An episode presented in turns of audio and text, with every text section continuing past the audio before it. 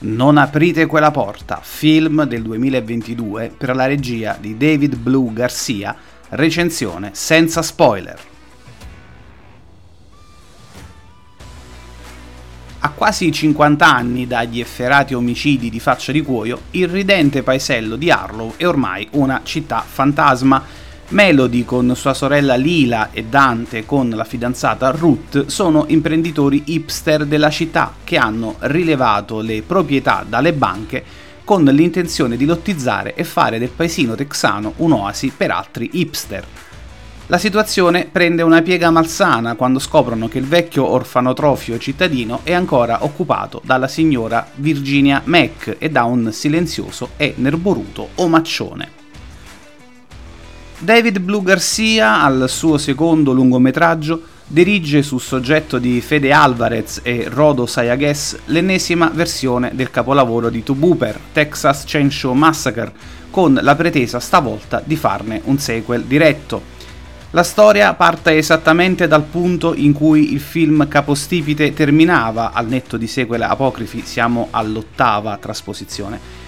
Sally Hardesty, l'unica sopravvissuta alla carneficina originaria, è diventata ranger del glorioso stato del Texas e vive dando la caccia al maniaco mascherato, cercando quotidianamente di metabolizzare gli orrori del 1973 L'opinione pubblica di Arlo ha fatto pace con eh, gli efferati delitti di faccia di cuoio e ormai in un limbo semi-dimenticato cerca di sfruttarne il fascino macabro vendendo foto, magneti per frigoriferi e cavatappi a forma di motosega. Viene da chiedersi quindi il perché si sia sentita la necessità di svegliare il proverbiale can che dorme, tra l'altro con un prodotto capace di suscitare qualche fastidio di troppo nel fan di vecchia data e realizzato per una consumazione mordi e fuggi. La sceneggiatura di Chris Thomas Devlin, quasi esordiente, è scritta a compartimenti stagni, priva di sfumature, all'aria di un precompilato con eventi che accadono ma non hanno nesso di conseguenza, scritti evidentemente perché sì. La sensazione generale è che sia una bozza non rivista, uno degli infiniti lavori procrastinabili Similmente la regia di Garcia non brilla per sagacia, o meglio, irrita vedere l'incostanza nel lavoro del regista texano. In alcuni punti il film è un occhio sempre prudente ma illuminato, le sequenze non sono mai confuse e il ragazzo ha ben chiara come raccontare la storia per immagini, non lesinando sul feticismo sanguinolento quando serve, mentre in altre parti, in altre numerose parti, lo stesso regista semplicemente si dimentica di farci vedere cosa succede. Grossolani salti temporali o salti concettuali così marchiani che anche lo spettatore disattento nota ma alla fine fa spallucce e chi se ne frega. Si potrebbe pensare ad un ricercato effetto naif presente nella prima pellicola per rievocare i fantasmi dell'atmosfera primordiale. ma lì, cari autori, c'era la pura artigianalità, tante idee e zero possibilità economiche voi qui avete un patrimonio di filmografia da studiare e Netflix alle spalle, siate gentili, non cazzeggiate.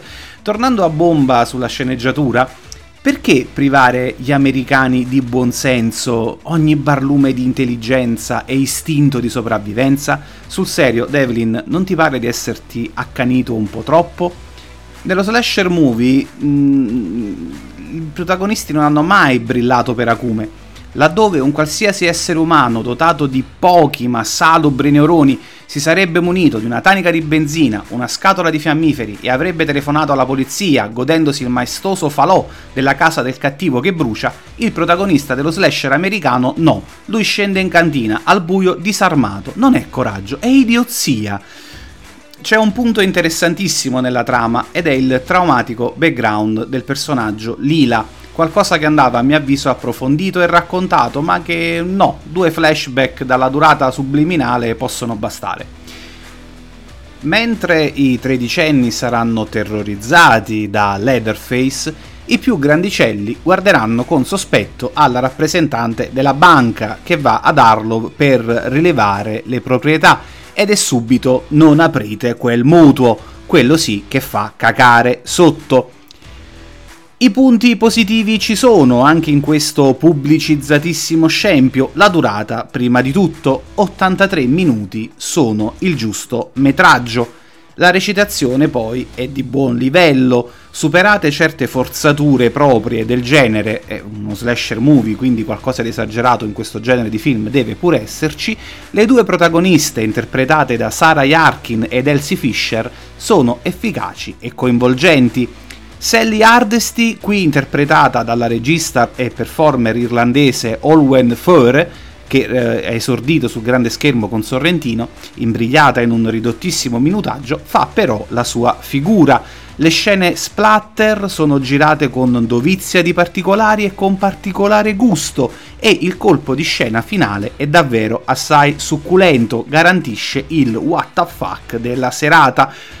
Il film è però troppo raffazzonato per essere godibile appieno, divertente molto a tratti. C'è però la sensazione del avreste potuto fare di più, ma non ci avete creduto abbastanza. Certe scene sono di una stupidità tale da fare il giro e diventare quasi belle. Due ciacchini perché, nonostante il coraggio, è un film che fallisce nel tentativo di spaventare, sostituendo l'atmosfera necessaria con l'involontario nonsense.